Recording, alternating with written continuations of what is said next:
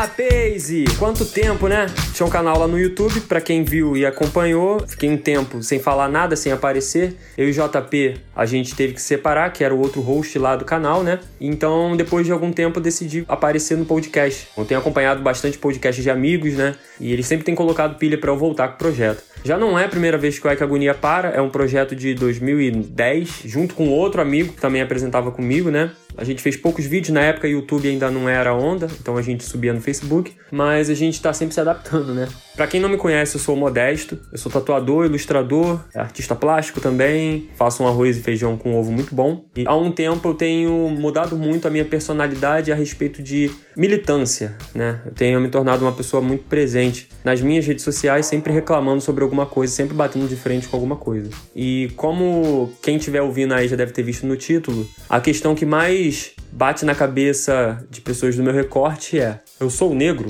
O que isso significa? As inseguranças que a gente tem a respeito desse questionamento, às vezes essa insegurança traz também muita desordem né, dentro da nossa cabeça e a gente acaba duvidando de coisas cruciais e acaba fazendo confusões de muitos conceitos também por conta disso, né? Então eu achei legal trazer essa questão, esse questionamento, essa dúvida que, que já aconteceu dentro de mim, hoje não acontece mais, de uma forma em que eu pudesse aproveitar isso para me apresentar também, né? Porque, bom, isso também já faz parte de mim, né? Então acho que vale a pena juntar as duas coisas. Tudo começa em 87, agora que você tá ouvindo isso, ou eu já fiz 33 anos, ou tô prestes a fazer, e vim de uma mãe negra, é Vera, nome dela, uma mulher de verdade.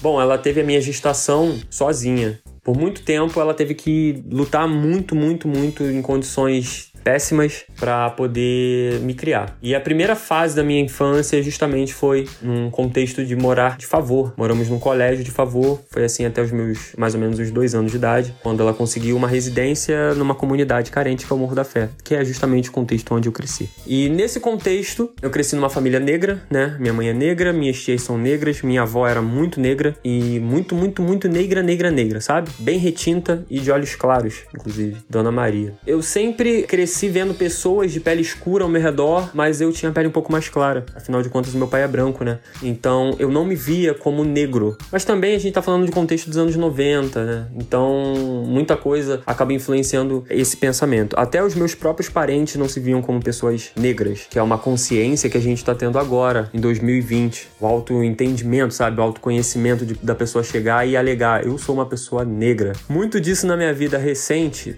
é influenciado pelo panafricanismo. Essa certeza de que eu sou uma pessoa negra é a partir do conhecimento do que, que é ser africano em diáspora, né? É um assunto que tem rolado muito em rede social. Eu não coloco em bio minha de nenhuma rede social minha que eu sou panafricanista, porque eu vejo que existe uma tendência, muita gente está surfando em cima desse assunto para poder aplacar algumas questões do ego e eu até entendo. Afinal de contas, a gente cresce sendo invisibilizado, sendo anulado o tempo inteiro. Hoje, eu não tento ficar me afirmando em rede social porque eu acredito que é uma viagem mais introspectiva de autoconhecimento e eu tô tentando acumular conhecimento e experiência no assunto, né? Também linkando com traumas da minha própria vida, do passado e tudo mais, entendendo por que que esses traumas aconteceram, por que que algumas negações existiram no meu passado e tudo isso está muito entrelaçado com o fato de, por mais que eu não me enxergasse como uma pessoa preta, por eu ter uma pele um pouco mais clara, as pessoas ao meu redor sempre me entenderam como uma pessoa preta. Por mais que alguns parentes sempre me chamaram de moreno, né, algumas pessoas no meu ciclo social, seja no colégio, em época de colégio,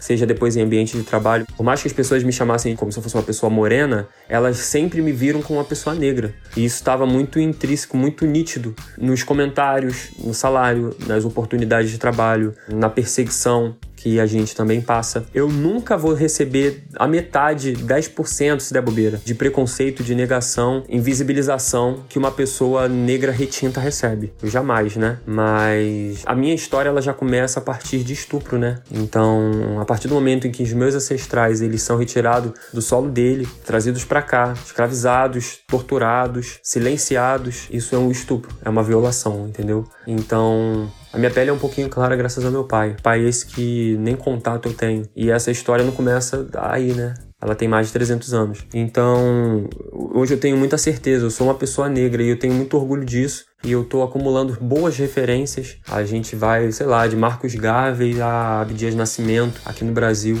com muita carga de libertação nos seus comentários, nos seus pensamentos, e isso tem me feito muito bem. Essa pessoa é o Jefferson, né? Eu ainda vou ter muita coisa para falar nesse podcast. Vão ter muitos episódios, sempre eu apresentando uma parte de mim, e eu faço isso porque eu acredito que essa parte de mim que as pessoas ainda não conhecem, essa parte de mim que eu nunca expressei, ou poucas vezes a expressei né, em rede social, ela também é parte de muitas pessoas, entendeu? A começar pela minha própria família, né? A família que eu estou constituindo hoje, que é um contexto interracial e é um contexto mais alternativo não sei se seria esse o, o, termo certo, né? Mas ele foge do padrão do que seria uma família tradicional, além de ser interracial, né? porque afinal de contas, interracialidade a gente tolera, né? Então, os próximos episódios eu vou sempre destrinchar mais um pouco sobre os meus pensamentos e mostrar para vocês de alguma forma que existe um sistema que tenta anular a gente, independente do recorte que você seja, e como esse sistema acaba criando certas angústias na gente, agonias. A ideia vai manter o mesmo formato do canal que a gente tinha no YouTube. O JP, que era meu parceiro de canal, hoje ele não tem mais condições de continuar o projeto, né? Porque afinal de contas ele também tem projetos incríveis. Ele é um editor e ele também é host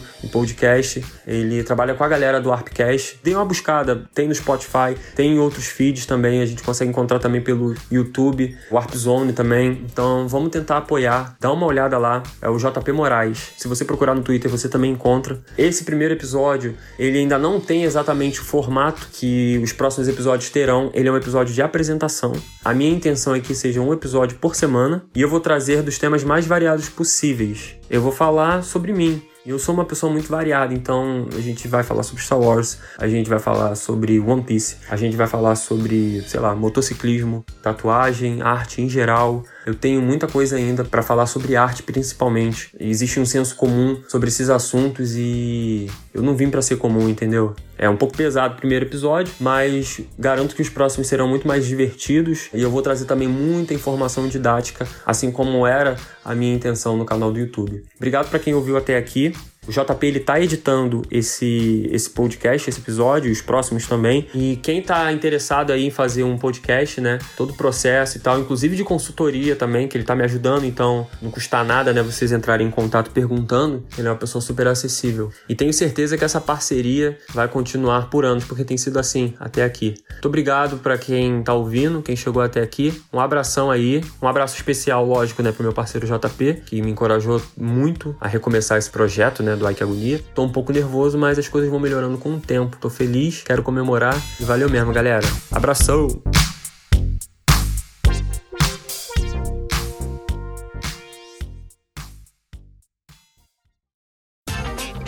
Este episódio foi editado por Audio Heroes.